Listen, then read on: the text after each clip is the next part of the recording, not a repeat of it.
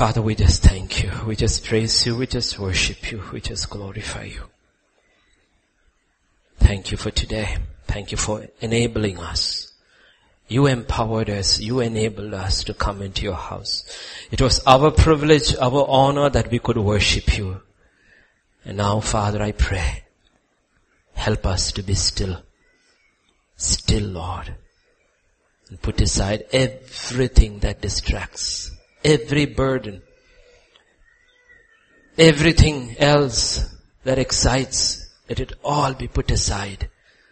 And help us to be still and to be seated in your presence. That we might hear you speak to us. Pray, Father, each one of us would hear what you have to say to us today. For you are the living God, and we are the living stones, and your word is the living word. Speak, Father. For in Jesus' name we pray. Amen and amen.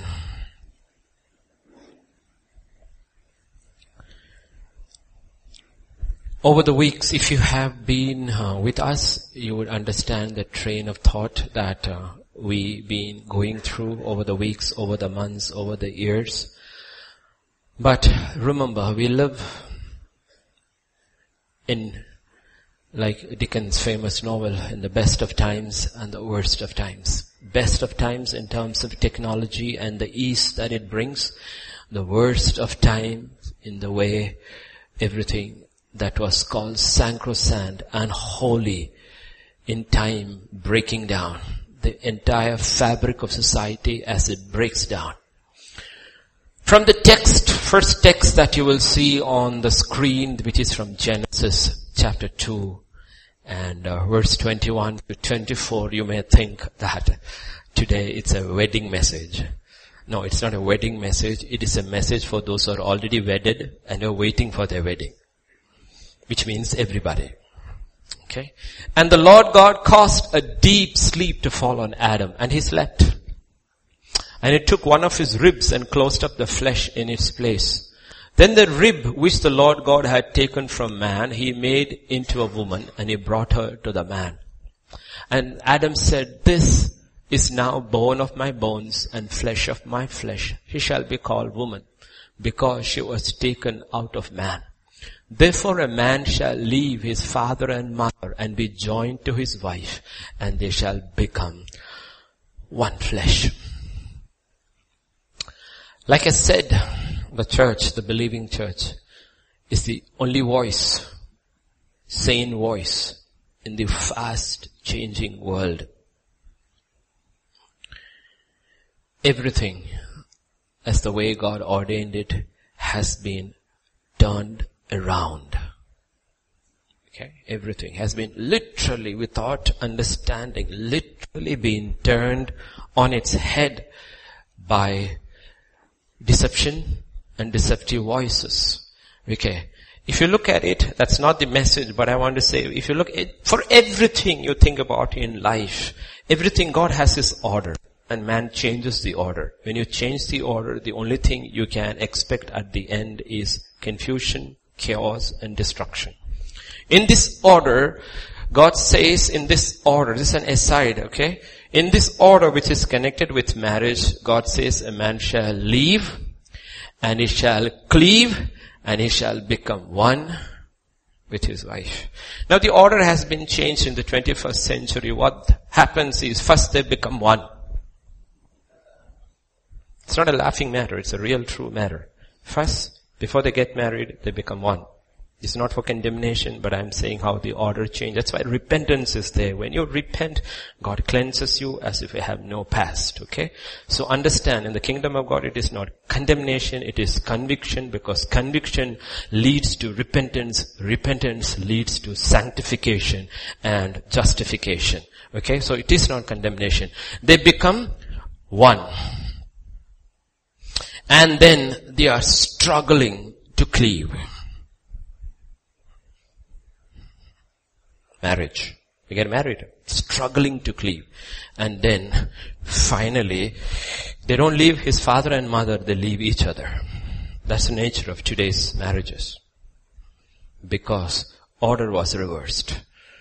Order was reversed. So don't reverse order. When God says something, whether we understand it or don't understand it, whether we like it or don't like it, remember there's enormous security in it. It's because He said it. So everything has its own pattern in God's kingdom. And as God's people, when we come into the house of God, the purpose of teaching is to see how is God's kingdom ordained. Ordained. Okay. So in Ephesians chapter 3 verse 14 and 15, we will see through the apostle Paul, the Holy Spirit and Jesus speaks and tells us, for this reason, I bow my knees to the Father of our Lord Jesus Christ, from whom the whole family in heaven and earth is named. So, when governments tamper with laws that define what a family is, and uh, societies tamper with it, please remember the family, the concept of a family is not of human origin. It is of, of God. And God in His infinite wisdom chose to compare a family with Himself, with the Trinity with the Trinity. In the process, he called the head of the family the man after his own name, father. He called the children in the family, he called the son after the second person of the Trinity. By simple process of elimination, we come to know who represents the Holy Spirit in the family. There's only one person left. That's the woman, the wife, the mother. Okay? Because family, the concept of the family is not of human origin. It is about divine origin. That's why we study to see, yes, I'm building something here. Oh Lord, help me to build according to the pattern that is in heaven. When Moses was asked to build something, he was told you be very careful that you build what I tell you. I'm giving you a pattern and the pattern was of something from heaven and he was replicating it in on earth. And when he replicated it exactly as God wanted it, scripture says his fullness came there and they couldn't even worship. He came in his, all his glory. So everything has its original pattern in heaven and we replicate it in his strength, in his wisdom, in his guidance on earth. So we know over the weeks we have looked at different aspects of life. We have looked at work, difference between job and work. We have looked at will and purpose. We have looked at relationships and the choices we make on Wednesday if you were there and if you were not there, I would request you to listen to the message. We looked at friendship, true friendship, the greatest relationship possibly you can have on earth is friendship. Why do I say that? Because Jesus said this, greater love a man cannot have, or the greatest of loves is this, when a man lays down his life for his friends. And like I said, so many marriages are in trouble because husbands and wives are not friends. It is true. They're husbands, they're wives, but they're not friends. And so many brothers, siblings in the family, brother, sister, brother, brother, all have issues. It's because they are not friends. Father and son have issues. It's because either they don't grow up or and become friends. Mother and daughters never gel even after they're all in their 40s and 50s and 60s is because they never became friends. Because scripture says it is a friend that sticks closer to you than a brother. So after he's been with three, with them three and a half years, and when he has poured out his heart to them because that's what a friend does. A brother may not pour out his heart to his brother. A husband may not pour out his heart to his wife. A wife may not pour out her heart to a husband. A friend will pour out to his heart or her heart to a friend. When he had poured out his heart to them, he said, I no longer call you servants. I call you my friends. And therefore friendship, not the way the world talks about, but friendship. And we looked at Jonathan and David two friends. and how David's life was literally defined by in the initial years, desperate years of his life was defined by his friendship with Jonathan.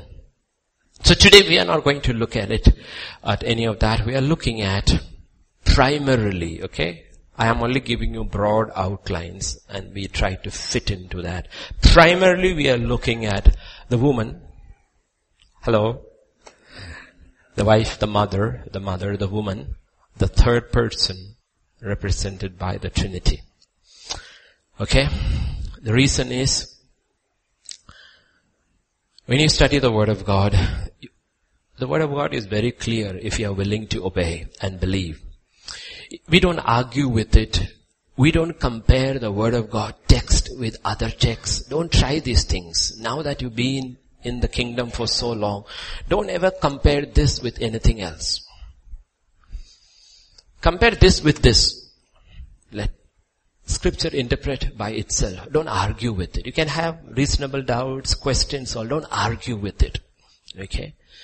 Because you will be miserable all your life. Nobody has won an argument with God. If you have doubts, ask Job. He will tell you. Okay. You see, nothing is happy. Created. Nothing created is happy until it fulfill, it fulfills its purpose for existence. Until it has fulfilled its purpose for its creation, for its existence, nothing, nobody is happy. God has made everything with a purpose. He makes nothing by accident. Nothing. Even if you are here today by accident, you may think it was an accident because many people have come to this church by accident because there are other services around and they didn't know where and came here and got saved. Okay? Or frightened, one of the two. Okay? Nothing is an accident because God has a purpose behind everything. Like I said, nobody sitting here is going to be happy, he or she, young or old, until you fulfill the purpose for which you were made created. People, especially young people today, all around the world, whatever movement they may call it, they all talk about rights, rights, rights, rights. All kinds of movements. It's only about rights. You rarely hear about purpose. Purpose. In truth, we have only one right in life. That is to find God's will and purpose for life and then fulfill it in God's strength. That is the only divine right I and you have. Find God's will, find God's purpose, find God's strength and fulfill it. That's my right. Everything else is not. In Genesis chapter 2 verses 19 and 20, we see God planning out everything, okay? Out of the ground the Lord God formed every beast of the field, every bird of the air, brought them to Adam to see what he would call them. And whatever Adam called each living creature, that was its name. So Adam gave names to all cattle, to the birds of the air, to every beast of the field, but for Adam there was not found a helper comparable to him. Can I, can we just for this, this portion shift to KJV? You see, God is planning out everything carefully. He's planning out everything carefully. Everything is created, Adam is created, and all the animals. All the animals are being brought to Adam. And he says, you're in charge, you name them.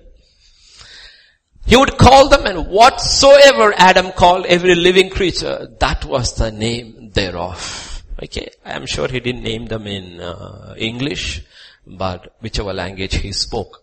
Okay. Adam gave names to all the cattle, all the fowl of the air, every beast of the field, but for Adam there was not found a help meet for him.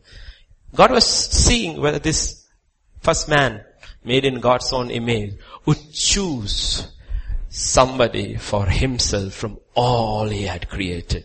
Well, Adam named all of them, but his soul didn't touch any one of those creation that was brought before him.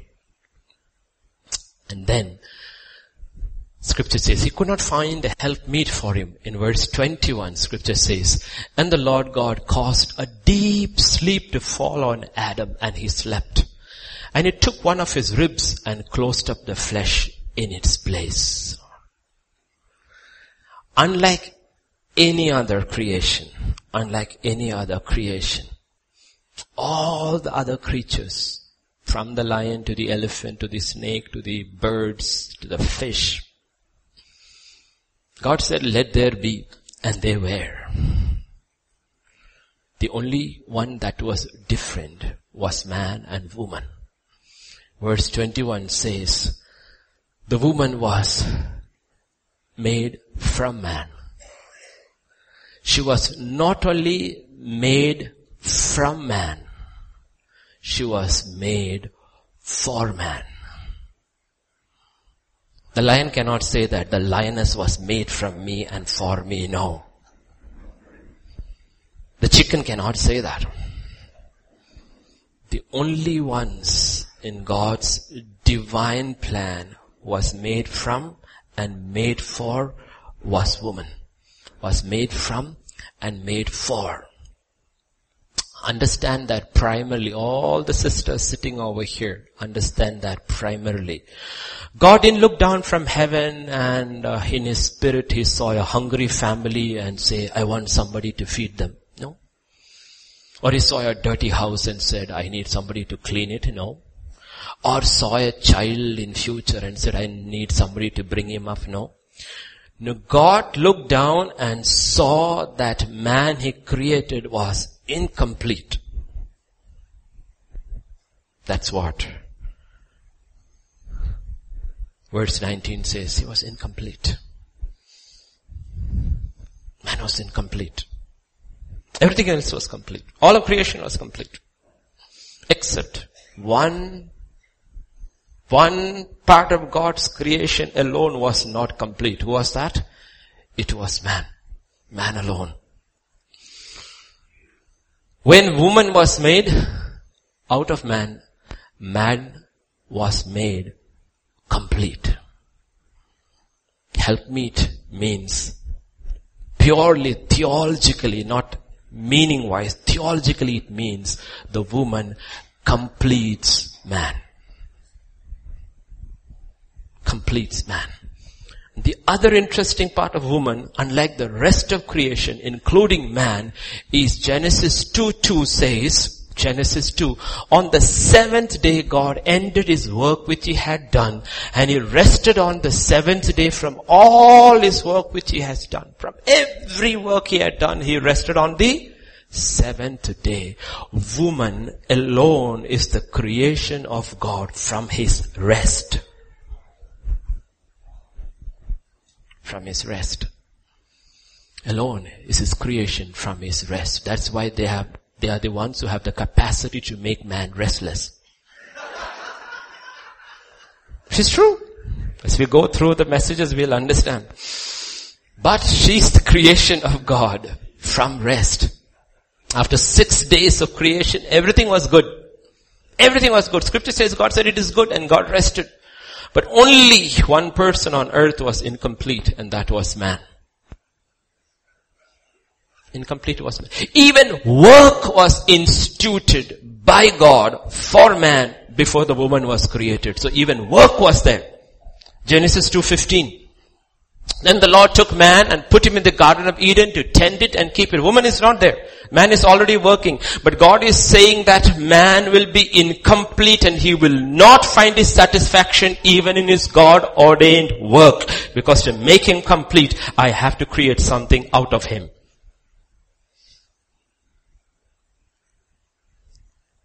Okay? So understand this. See it this way. A woman comes to an incomplete man and completes him. Then receives the benefits of his completeness. That is her purpose. That is her purpose. To help him, help meet, help him to be a complete man so that he can lead her to be that complete woman. If you sisters want to find your purpose in life, your purpose in life, sisters here, just find in the Bible what the Holy Spirit does. He comforts, so does the woman, the mother. He instructs, so does the mother. He teaches, so does your mother. He empowers, so does your mother. He encourages, so does the woman, the mother. He strengthens, so does the mother, the woman. He helps, so does the mother. Yet, the Holy Spirit is unseen. And the problem is, we want to be seen. Learn from the Holy Spirit. Fathers learn from the Father. Children learn from the Son. Because the whole family on earth gets its name from the triune God in heaven. That's the first family. As the Holy Spirit determines the disposition or the atmosphere of every Christian gathering. Every Christian gathering when we come together in the name of Jesus Christ, the atmosphere is determined by the Holy Spirit. If there is the Holy Spirit, there is life. If the Holy Spirit isn't there, there isn't life. It is determined by the Holy Spirit in the same way in every home, every gathering. The atmosphere is determined not by the man, but by the woman. Not determined by the man. It's determined by the woman. Whether it is good or bad, there is one thing a woman does. She determines the spirit and atmosphere of any place that she is. That's the difference between yesterday's meeting, which was men, and today's meeting, where there are women. You see, I'm an old fashioned man, okay, very old fashioned, brought up by this old, old book, which for me has never run out of fashion. Because when I look into the world and then into the word, I always see this word never meant it life to be the way it is. Never meant it to be this way. We find our strength in the word. We find our pattern in the word. We find everything in this word. Everything is found in this word. In Proverbs chapter 20 and verse 27, scripture says, the spirit of a man is the lamp of the Lord, searching all the inner depths of his heart. The spirit of the man is what? The lamp of the Lord. Now just an aside so that if you are new to scripture, to make you understand, the spirit and the soul is not the same. We are a tripart person. We have a body, and in this body we have a soul and we have a spirit. If we are born again, we have a soul and a spirit. The soul, of course, has its mind and it has its will and it's its emotion. So if you say where exactly in my body is my soul, we are not very sure. Sometimes it's here. Sometimes you believe with all your heart it's here. But I can definitely tell you where your spirit is. Your spirit is in your belly. Because Jesus said, out of your belly that's why when spiritually, when you are hit, you feel this emptiness here. You will say, it was like, it was like a hit in the belly. Okay. Oh, he didn't say out of the head. He didn't say even out of the heart. It's out of the heart, the issues of life. But he said, out of your belly shall flow the rivers of your living water. Okay, understand the difference. If you, if you even, our regional languages, some have, some don't have. Soul is pran, spirit is atma. They are not the same. Okay? So, when we get back to this text, scripture says the spirit of a man is the lamp of the body. Okay? Keep at the back of your mind the home, the father, the Son, the Holy Spirit, and a home on earth, the Father, the Mother, and the children. Think about that, okay? And fit it in your own situation. The spirit of man is the candle of the Lord. We know from scripture, God uses human symbolism so that we understand it. He has used it as types. God is light, and God has often manifested to Israel as fire. Okay? Israel as fire. Only when the spirit of man yields to the fire of God does he fulfill his purpose. When the spirit of man yields to the fire of God, does he become a lamp of the Lord. Otherwise you're just a candle that doesn't burn. Getting the picture? Now explaining how the family works in God's eyes, the, the, the, the, ideal family in God's eyes, there are certain things which God says, rather all things that God says you have to first accept in your heart. That's when my breakthrough came years ago, many, many, many, many years ago. I made up my mind about one thing, whether I like it or I don't like it. That alone is the truth and I receive it. I don't care how many people, how many opposite ideas are put across. I will believe this is the truth and the only truth. Because some of the things which God says, we don't like. Because the flesh doesn't like those things. And I'm going to show you one of the things which you won't like. Which is found in First Peter, if I'm right, chapter 3 and verse 7.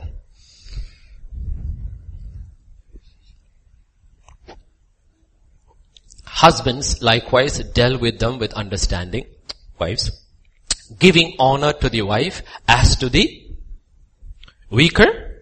Yes. Now the first things you have to accept is that if God calls the woman a weaker vessel, that's what you are. If you don't accept it, you will fight God all your life. He says, I didn't say it. So you don't fight with me. When you reach heaven, fight with him. Okay? I didn't say it. If he didn't say it, I would never say it.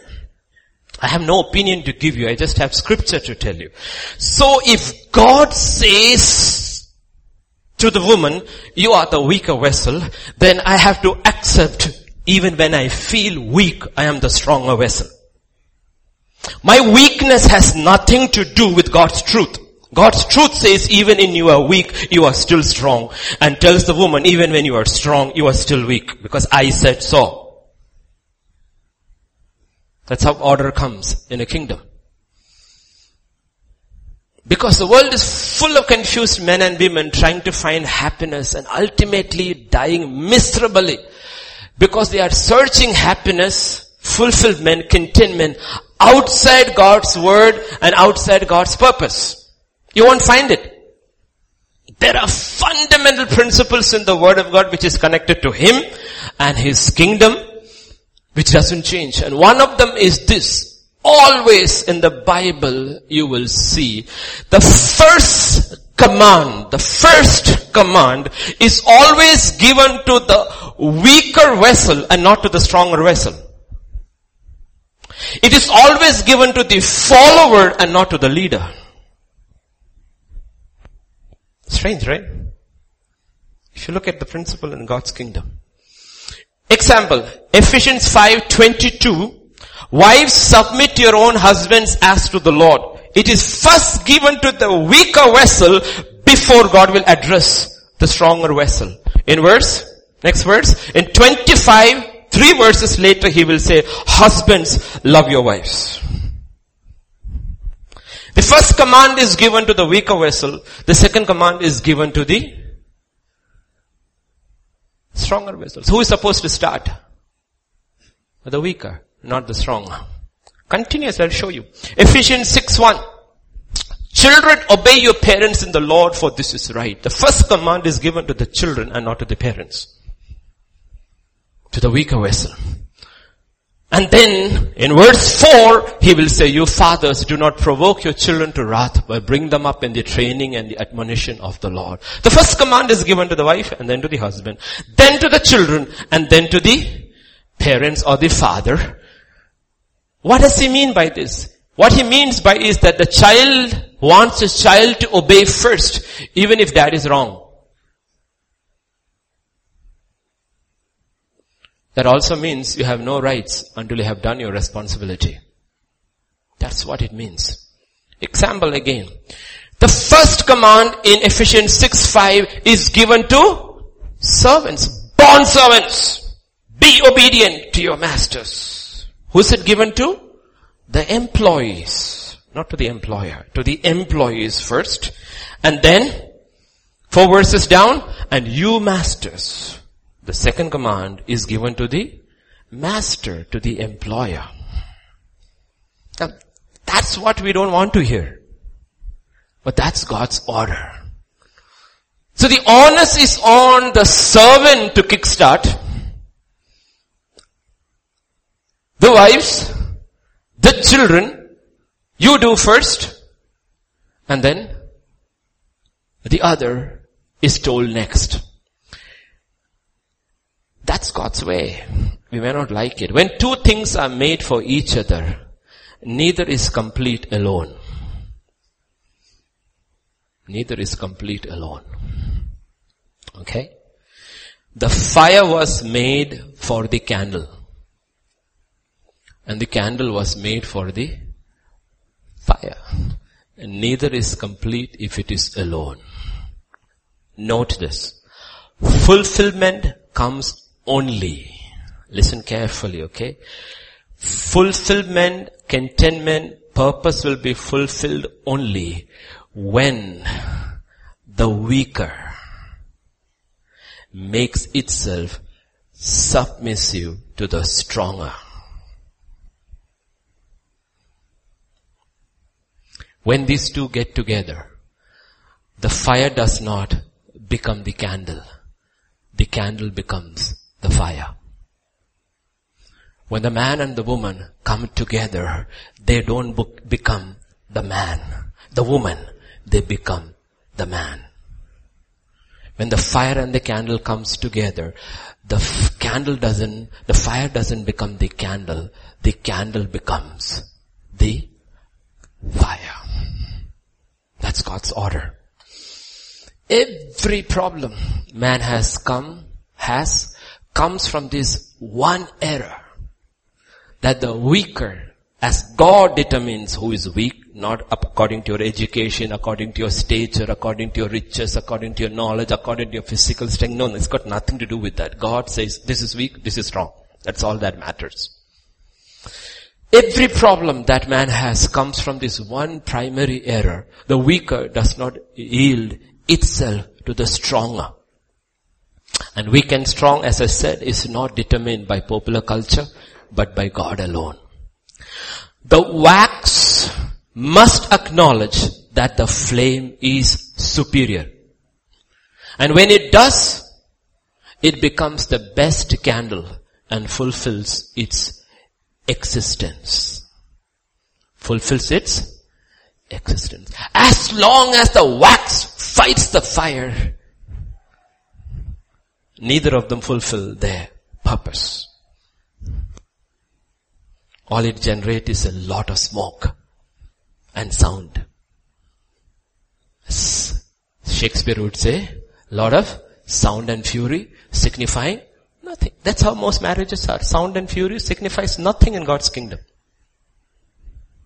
Why? With the candle won't yield to the fire, the fire won't light the candle. And God says, no. In every relationship, this is true. A man gets into trouble when he does not yield himself to God. A child gets into trouble when he does not yield himself to his father and mother. A wife gets into trouble when she does not yield to her husband. A Christian gets into trouble when he does not yield to the Holy Spirit. A citizen gets into trouble when he does not yield himself to the government. And the sheep get into trouble when he or she does not yield to the shepherds. Every human trouble is caused originally because what is subordinate refuses to yield. That's the history of creation. The devil refused to yield to God. Adam refused to yield to God. Eve refused to yield to Adam. That's what God says. I didn't say this. In Genesis 3:17, He tells it very clearly. He said to Adam, because you have heeded the voice of your wife, she should have yielded to your voice. Instead, you yielded to her voice in contrary to my voice. You should have yielded only to my voice. And she should have yielded to your voice. Because you would not, he says, what is now is cursed. All of creation, which God said is good, He says, is cursed. But remember, in the Word of God, the burden of initiative or initiating the first action is first placed on the follower, unlike in the world. It's on the follower. Why? Because followers make leaders better and more easily than leaders make followers.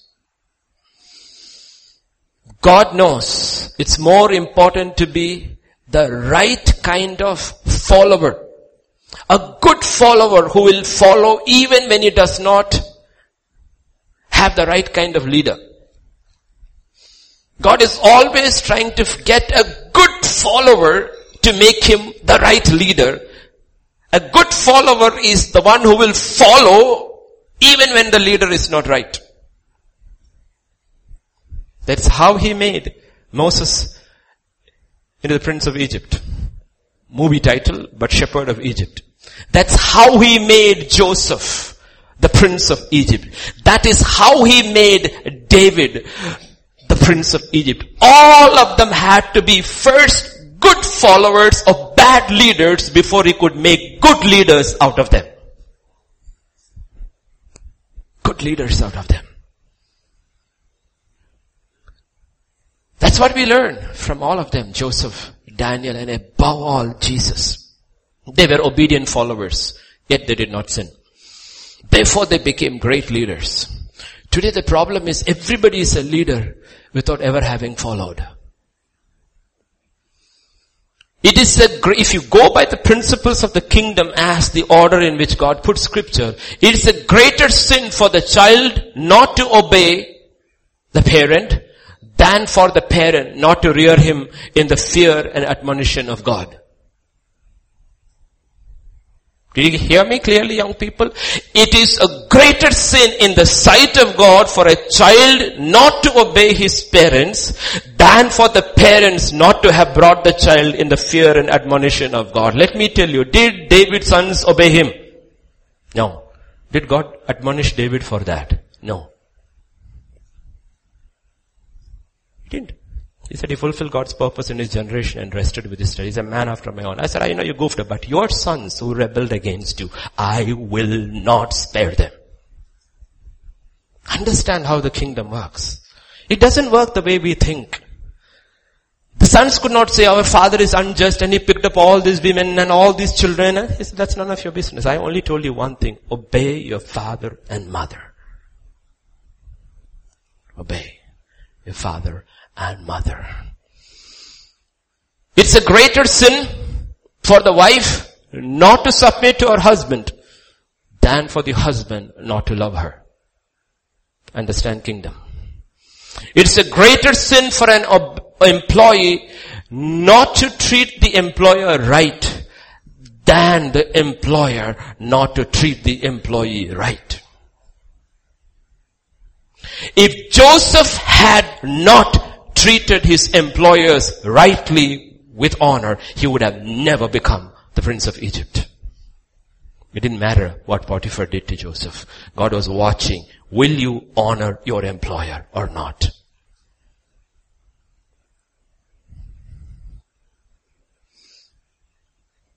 Because in the word of God, God always put, puts the first command to the weaker to obey the greater. Weaker in terms of position, not in terms of strength. In position, he tells the wife, you are a weaker vessel to the position. It's only when the candle submits to the fire, there is light.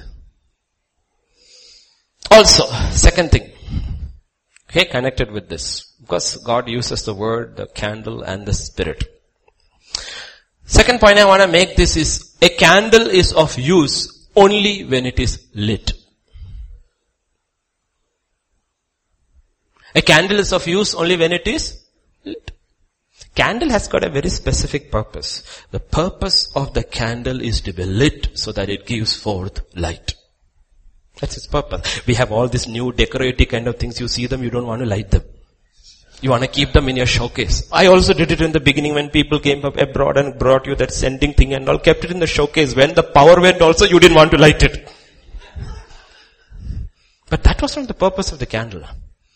The purpose of a candle is to bring light and it will fulfill its purpose only when it is lit. What does it mean? It means this. A man is never going to fulfill God's purpose or be content unless his spirit has yielded to the Holy Spirit. He will never be a light.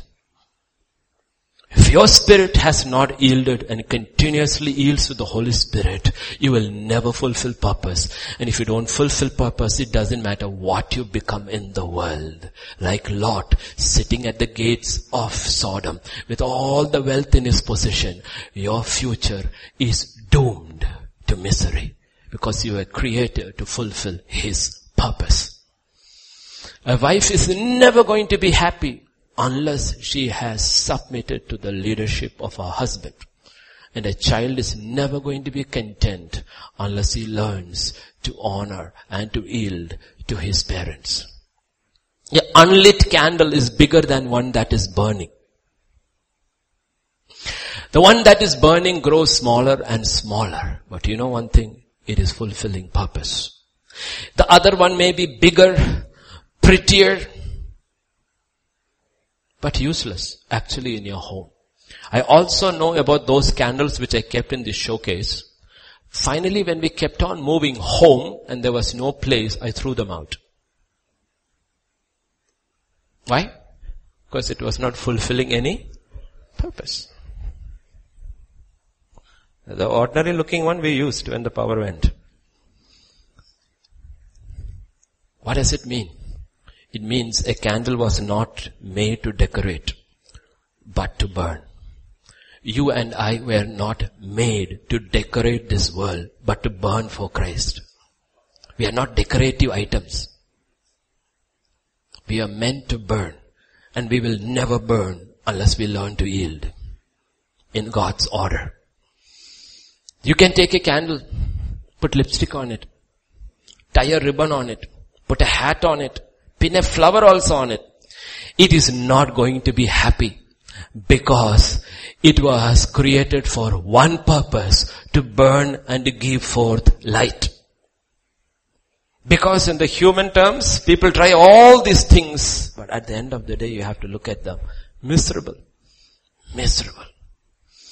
The same way man can do everything and still will be unhappy if he has not learned to yield to God ordained authority.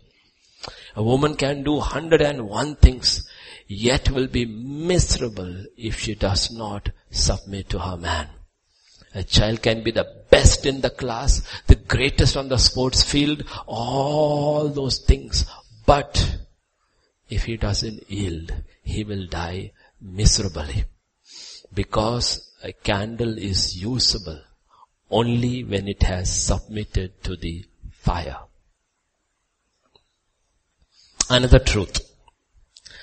A candle is truly beautiful, truly, okay, not with our eyes, but truly beautiful only when it is lighted. Now think about all these ornamental candles in your showcase and that ordinary candle on your table and the power goes. What do they look like? Dark and you light this. Now which is beautiful? Which is beautiful? Candle is truly beautiful only when it is lighted. A man, a woman or child is only truly beautiful when it is lighted by submission, by yielding. Question is, Do you want to be beautiful? Do you want to be beautiful? Shall we read that whole chapter once again? This time, first six verses, first Peter. Read it, meditate it. Chapter three.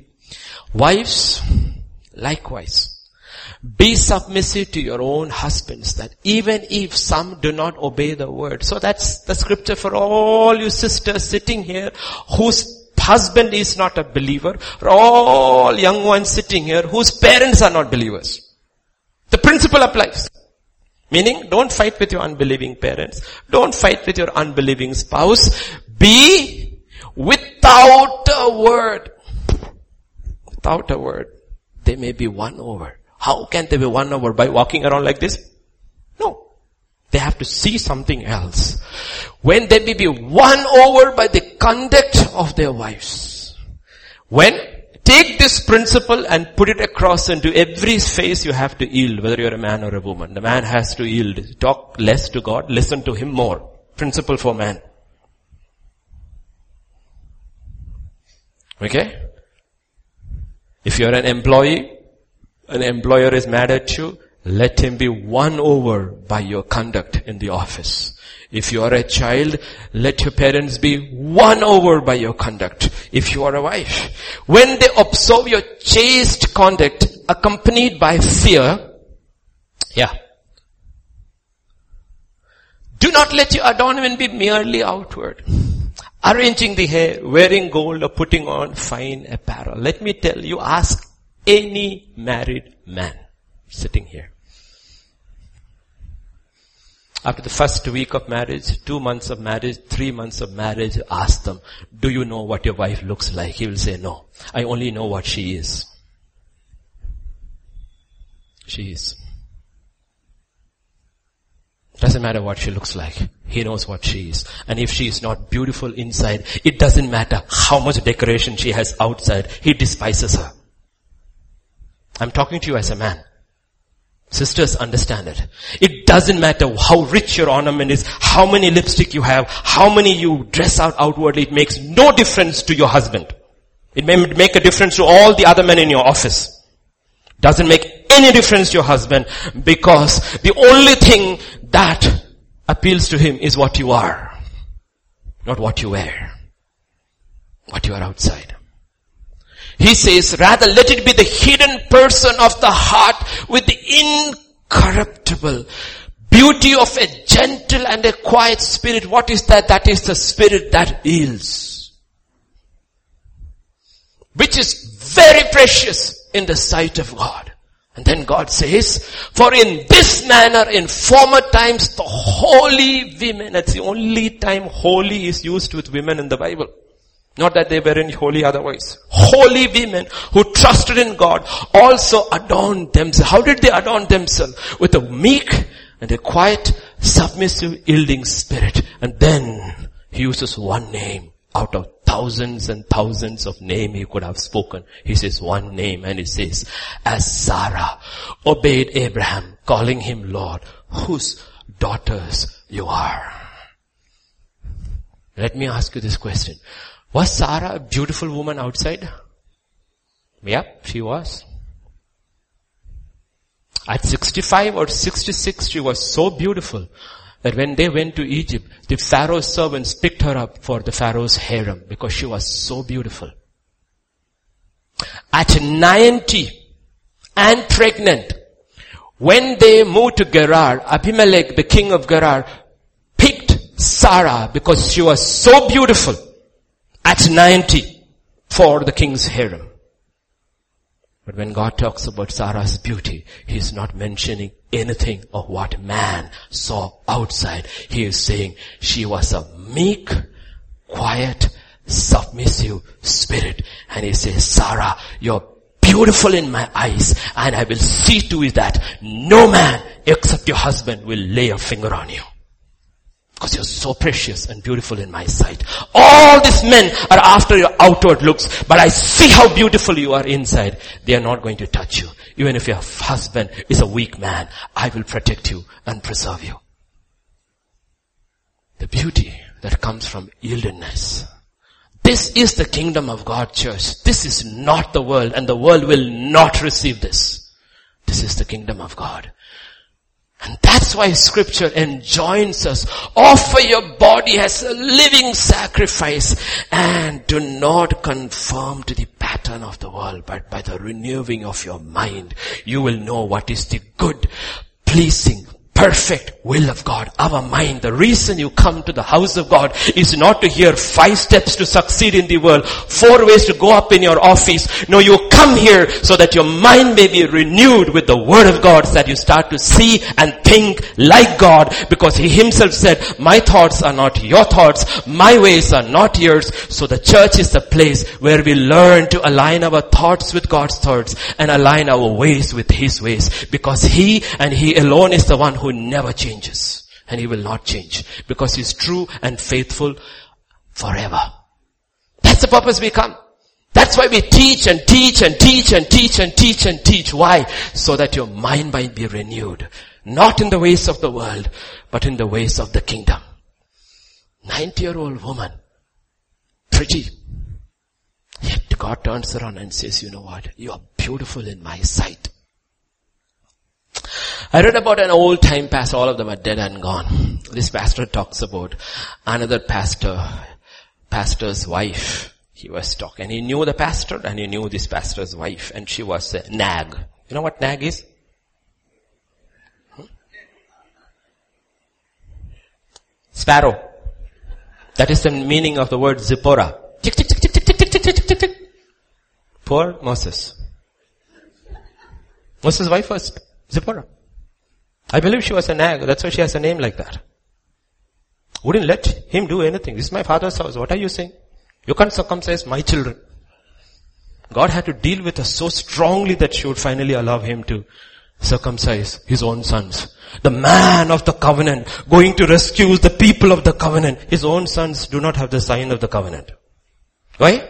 Mother won't allow. I am the boss. So God is telling her on the way to Egypt, you don't circumcise your children, you will have a dead husband on your hands. And she does. This pastor says, this lady was an nag. Many years later, he saw this lady. And he said, I looked at her and I said, hey, what happened to you? Did you lose weight? She said, no. Did you change your hairstyle? She said, no. He said, you look so different. She said, better or worse? He said, I have never seen you look so good in your life. What happened? She said, you know me, right pastor? He said, yeah, I know you. He said, one day, when my husband, the pastor came at two in the morning, home, I was dressed and waiting for him. As soon as he came home, I told him, honey, get out, get straight back into the car and said, let's go back to church. He drove me to the church and he, she said, open the door. He opened the church door. He said, put on the lights. He put on the lights and then he took him by hand to the altar and said, kneel down here with me. He knelt down there with me. She put his hand on his head and said, my Lord, my God, forgive me. Today I surrender my husband to you. He belongs to you. He said, everything changed in my life from that day. I even look better. Because I realized I never had learned to yield. I wish if you are having trouble in your marriage, yield your husband to God and then yield to Him.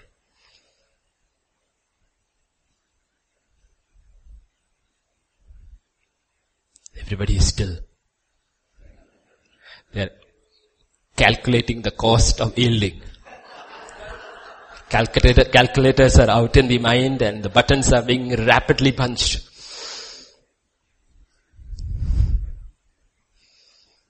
A candle is truly beautiful only when it is lighted. Now, another thing about the candle. A candle is not only beautiful when lighted, but also warmest. You know warmth? Heat? Hot? It's also the warmest only when it is lighted. Even the coldest of cold winter When it is biting cold outside, minus two, minus three, minus ten, when you light the candle, it not only gives forth light, it is also warm. Do you see cold, emotionless men? Frigid women? Do you know what the two disciples said on the road to Emmaus? They are not very sure who was walking with them, but they are saying, you know what? Our hearts were burning when he was speaking to us.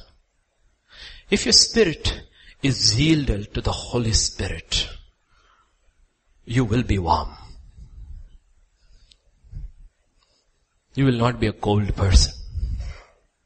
Jesus was one of the warmest people you could walk around. He was not this emotionless person. He could play with children. He could discourse with religious leaders. He could talk to condemned women. Full of warmth. Two couples, if there are couples here who have trouble in your marriage and you believe the flame has gone, note. The candle is warm only when it is lit. You want warmth back in your relationship, passion back in your relationship. Man, yield to your God. Woman, submit to your man. Let me tell you as a man, men are turned off by unsubmissive wives. Doesn't matter even if you have an hourglass body. And you are prettier than Hollywood actresses. They are turned off by unsubmissive, rebellious wives. You want warmth back? Yield. And you will see the fire comes back. Because that's God's order. Some of the issues in the marriages are all very practical. Very practical. You try it, it works. Warmth will come back. Your man, you feel you're so emotionless and frigid and yet serving God. No. Surrender your spirit to God. Let fire come. Let fire come. You look at the men in the Bible. They were always emotional. Either they were depressed, discouraged, still preached. Some emotion was there. They were not like these cold statues going around, this thus I speak in the name of the Lord. No. They were angry, they pulled the beards of people, some of them slapped them, they did all kinds of crazy stuff, but they were on fire. Why? Because the spirits were yielded to God. You will never hear about Moses with Zipporah. Yes? But you will always see Moses with God on fire. You will never hear about Samuel's wife and Samuel with his wife. But you will always see Samuel with God. Right? It was an issue in those marriages. I'm talking about marriages where there were issues in the Bible.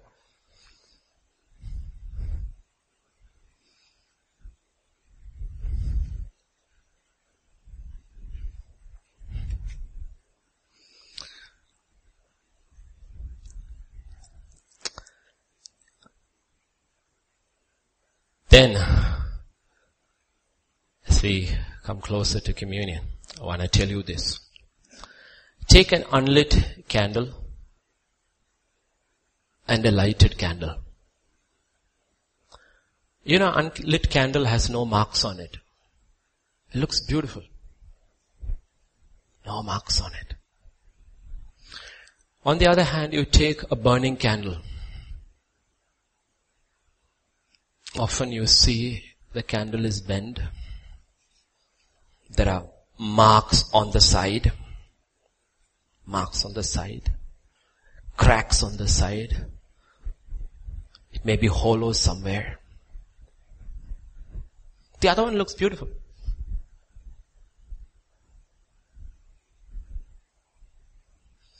How do you want to end your life as? A beautiful unmarked candle?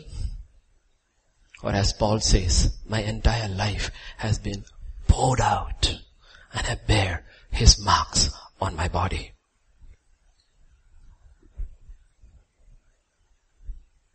What is his last request? Lying in the prison. He says, please bring my old clock and my parchments. What are you going to ask in your last days? Please bring my lotions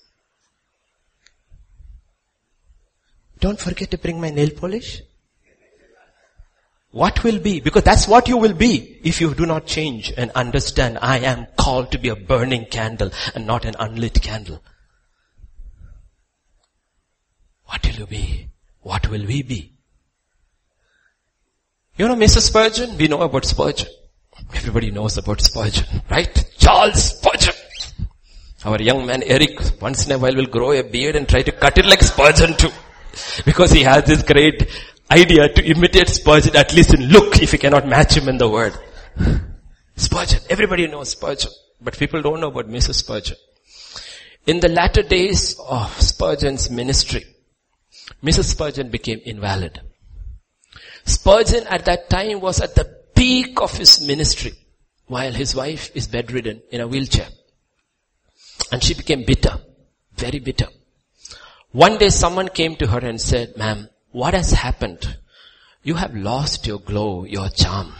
And she complained, I am in this wheelchair or bed all the time and Spurgeon is gone most of the time.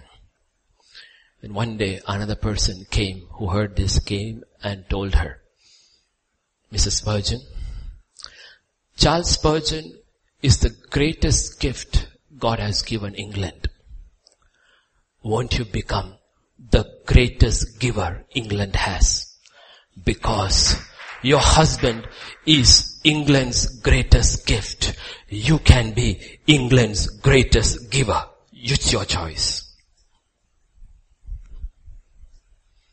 That changed her life. It is that, it's said that after that when she sat in a wheelchair or reclined on her bed, she had this look of peace and beauty because now she had given herself and her husband to God and to England.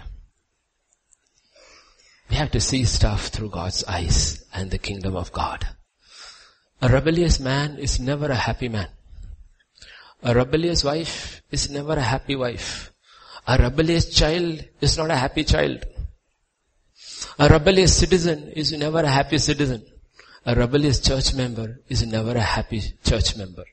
Why are they not happy? Simply because they have not yielded. The ones who have yielded, like Joseph or Daniel, they don't need alcohol to make them happy. And I know many of you young people drink. Sneakily. Because I know in all the schools, in high school, the boys who are day scholar bring liquor mixed with Pepsi or Sprite or water in your schools. Just because I don't confront you, do not think we do not know. Those who are yielded to God and to man don't need alcohol to give them a kick because they are content. They don't need abusive substances. They don't need any of those things. But they are miserable. They're miserable. Why? Because happiness, contentment in the kingdom comes from yielding. That's what Jesus came to show us who are in the kingdom. The power and the beauty of submitting, of yielding to God and to His order. In Luke chapter 2 verse 51, He went down with them. With whom? with his parents. Can you imagine? We read, there was a man who went down from Jerusalem to Jericho and he was waylaid by thieves. He also went down. But he was not waylaid. He went down with them, came to Nazareth and he was subject. Because he was subject, he was not waylaid. If you are yielded, you can go. We love verse 52, but we do not know 52 follows 51 that Jesus increased in wisdom and stature. He had favor with God and man only because he was subject. Subject. He was subject through his life When we see him 18 years later, we see him only 18 years later after this incident in Matthew chapter 3, 13 to 15. Then, then, what is the next thing you see? He came from Galilee to John at the Jordan to be baptized by him. How many kilometers? You all know well. How many kilometers did he walk to get baptized? 70 kilometers. Yielded to his Father in heaven. Walked. John tried to prevent him saying, I need to be baptized by you and you're coming to me. What did he say? Jesus answered and said to him, permit it to be so. No, no, no, no, no. I understand your logic, your theological argument, alright. But you know, there is something else. My father said, I need to get baptized by you, so let me yield to you, brother. As soon as he came out of the water, what do we see? We see the father saying, this is my son who is well pleased and the spirit comes upon him with power. The blessedness of yielding. All the way. Ultimately you see it in Luke 22 verses 41. And he was withdrawn from them about a stone's throw and he knelt down and prayed and saying, Father, if it is your will, take this cup away from me. Nevertheless, not my will, but yours will. He was yielded to the cross. And what happens next? And then an angel appeared to him from heaven, strengthening him. You see, we all want the ministry of angels. We want angelic intervention in our lives to strengthen us in the hour of trouble without yielding. When he yielded, his friends had failed him. His disciples had failed him. His Family had failed him. The crowds had failed him. Everybody had failed him. But God did not fail him. He said, you are yielded, my son. I will send my angel to strengthen you in your last hour. Do we understand? Do we understand how the kingdom of God operates? There is power. We can hear it, can receive it, obey it, or you can reject it. The word of God will never go void. And the things God has taught me is that my word has never go void. It will always achieve its purpose. To break those who have to be broken, to harden those who have to be hardened, my word never goes void. It will achieve its purpose always. Some will be saved, some will be judged by the same word. It never goes void.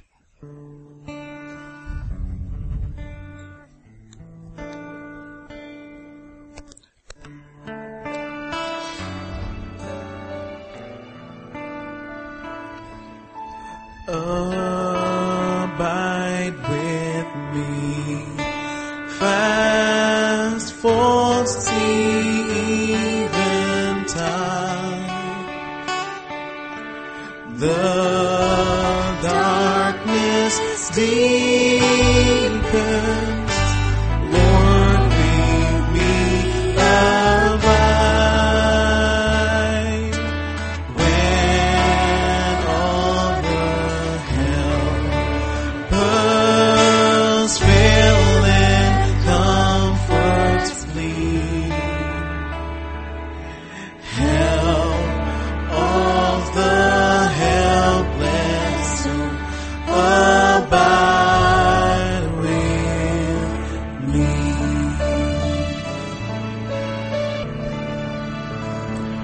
see, as we heard earlier, scripture says about the three stages of his will.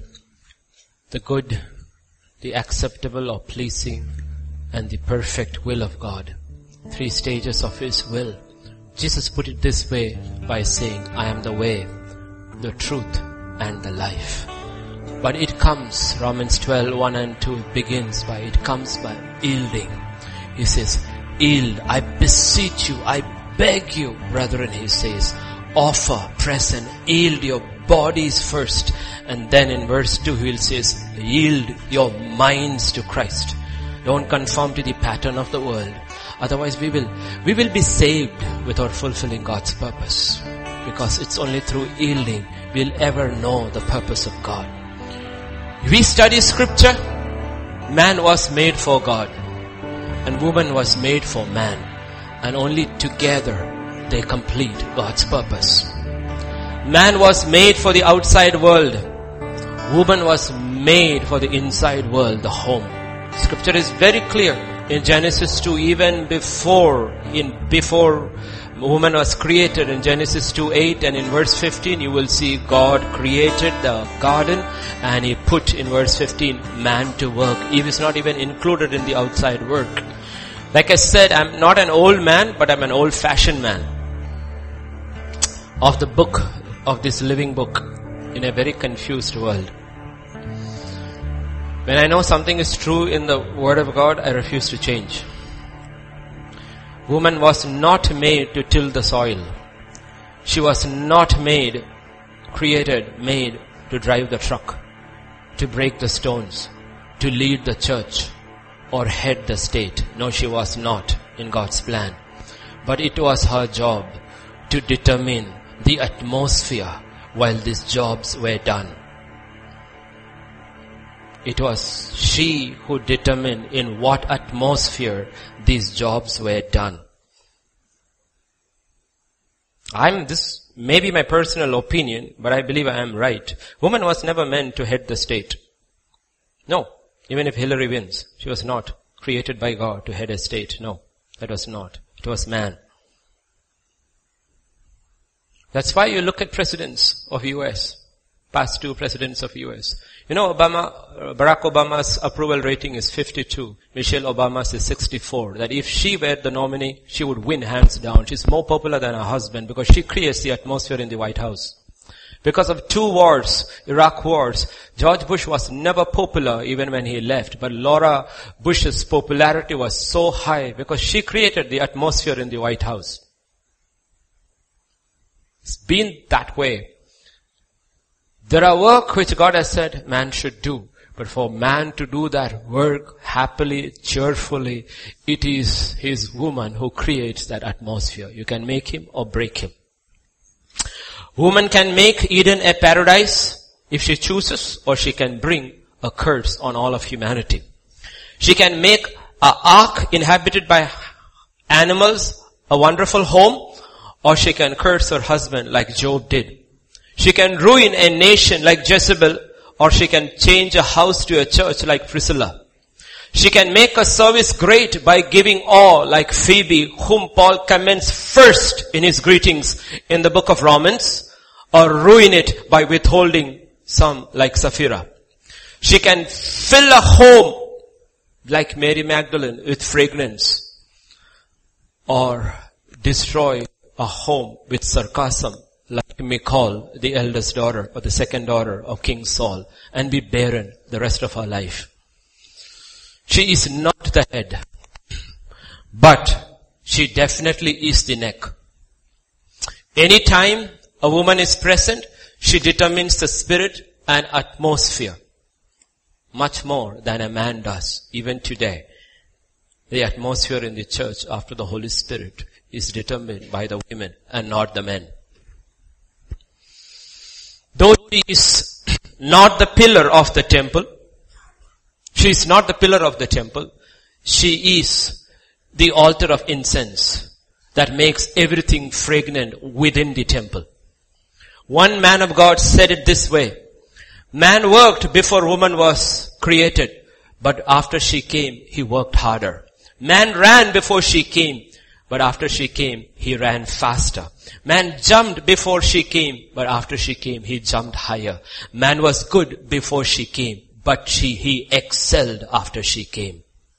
Sisters, you can change the atmosphere of a home, or a church, or a nation. There are two kinds of women in the Bible. One stands with the beauty of Sarah, as she declared Abraham her Lord. With the courage of Deborah as she stood beside Barak in the battle, with the depth of Hannah as she agonized in prayer for a son, with the faith of Ruth who would go into the promised land not knowing what awaits her there, with the devotion of Rizpah as she watched over the corpses of her dead children so that even the heart of the king was moved. Or the royalty of Esther as she stood before a king and spared a nation. Or the humility of Mary, the mother of Christ had no clue what the angel was saying but said, let it be done unto me according to your word. Or the hard work of a Martha who served God every time you see her. And the holy devotion of a Mary Magdalene who refused even his dead body to be out of her sight. Yet within her lies the potential to destroy. The contempt of Michal for her husband, the rebellion of Jezebel will bring down her house and the kingdom, the murdering ambition of Athaliah who would kill her own grandchildren for power, and the hatred and venom of Herodias who will spur her own daughter to see the head of John the Baptist, the greatest in the whole testament is brought to her on a platter. The woman is capable of both. Because she is represented on earth as the Holy Spirit is represented in heaven. Whether it is good or bad, there is one thing a woman does. She determines the spirit of any place where she is present. Jesus is the one we exalt, but the Holy Spirit gives us the power to exalt Him. Jesus is the way to the Father, but it is the Holy Spirit who takes us there. Everywhere, anything God has done, there is this unseen third person of the Trinity, the Holy Spirit. There is nothing that is done which was not done by the Holy Spirit. In a home, the man is the father. The children are represented by the son. And you mothers, you wives, are represented by the Holy Spirit. And you can choose what you want to be. There is this unnamed woman in the Old Testament. She's called the Shunammite woman. You know the story of the Shunammite woman. Everything that happens with Elisha in her home and the husband is there, she, they are rich. You will see at the center of it, she is there, but she is not named because she's a type of the Holy Spirit. And one day, she's blessed with a child which she didn't ask for, but God granted her. The child is in the field with the father and he has this strange sickness. And when that sickness comes, he starts crying, my father, my father, my head. My father, my father, my head, my head. What does the father say? Father said, carry him, take him to his mother. She knows what to do. You look back, anybody's life, the time of crisis, child doesn't ask for his father. He says, mommy. You ask at the big six, seven hunk on baseball or basketball when he has scored and he's the champion when he's being interviewed. You know what you say? Have you heard them? Hi mom, this is for you. This is for you. That's why one great man says, the hand that rocks the cradle rules the world. You can choose to be what God wants you to be and complete His creation or you can choose to compete. You can either compete and be miserable or complete. That's our choice. And also to make you feel good, sisters, never as far as I know my scripture, as God said, it is not good for a woman to be alone. But he looked at man and said, guys, you are incomplete without a woman. It's not good for man to be. Shall we pray? Father, this morning we come to you. Your scripture, your word is a revelation of your heart, your home, your kingdom. And you have said in your word, all that who received him, he gave them the power to be the sons, the daughters of God. Help us to grow. Help us to grow and be what you created us to be. Do the works you created, you chose for us to do. Even before the foundations of the earth were laid. Not to do our works, O God, but to do your works. Help us to surrender. Help us to yield every day our bodies, our souls, our spirits to you, Father, that we might know, truly know, that you might reveal to us what is your will for us. What is your purpose for us? That we may receive your Holy Spirit without measure each day, that we might fulfill that purpose, O God. Oh Father, then there is joy. Then there is contentment. Then there is happiness in our lives and in our homes, O God. I pray, Father, our young people will surrender. Our men and women will surrender. Older ones will surrender. All of us would be a surrendered people so that you can make leaders out of us. Thank you, Father. As we go into a new month, I pray your presence goes with us and goes before us. We do not know what the month, what lies ahead for us in this month, but we know, Lord. If you go before us, that's all we ask. You go before us, then who can withstand us? If God is for us, and if God is with us, then Lord, nothing can stand against us. Thank you, Father, that we are called by your name sealed with your Holy Spirit. Go before us. Make our path straight, God. Help us to decrease that you may increase, that all men may be drawn to you and on to us. Bless your people. Heal those who are sick. Strengthen those who are weak. Let there be peace in homes. Peace in lives. Breakthroughs for those who are looking for breakthroughs. Let this month be a month of incredible miracles, oh God. Because you are a miracle working God, oh Master. Not only for those who are here, but those who hear the messages and for all your people in all of the churches around, oh God. Let this be a month of victory. For this purpose, the Son of Man came, that he might destroy the works of the devil. We believe it, we proclaim it. Thank you, Father. Thank you. I just bless your holy name, Lord. And we ask your church, your people, we lift up holy hands and we bless your holy name. We bless your holy name, Father. We bless your holy name. For in Jesus' name we pray. Amen, amen, amen. May the grace of our Lord Jesus Christ, the love of the Father, and the fellowship of the Holy Spirit rest and abide with each one of us. Amen.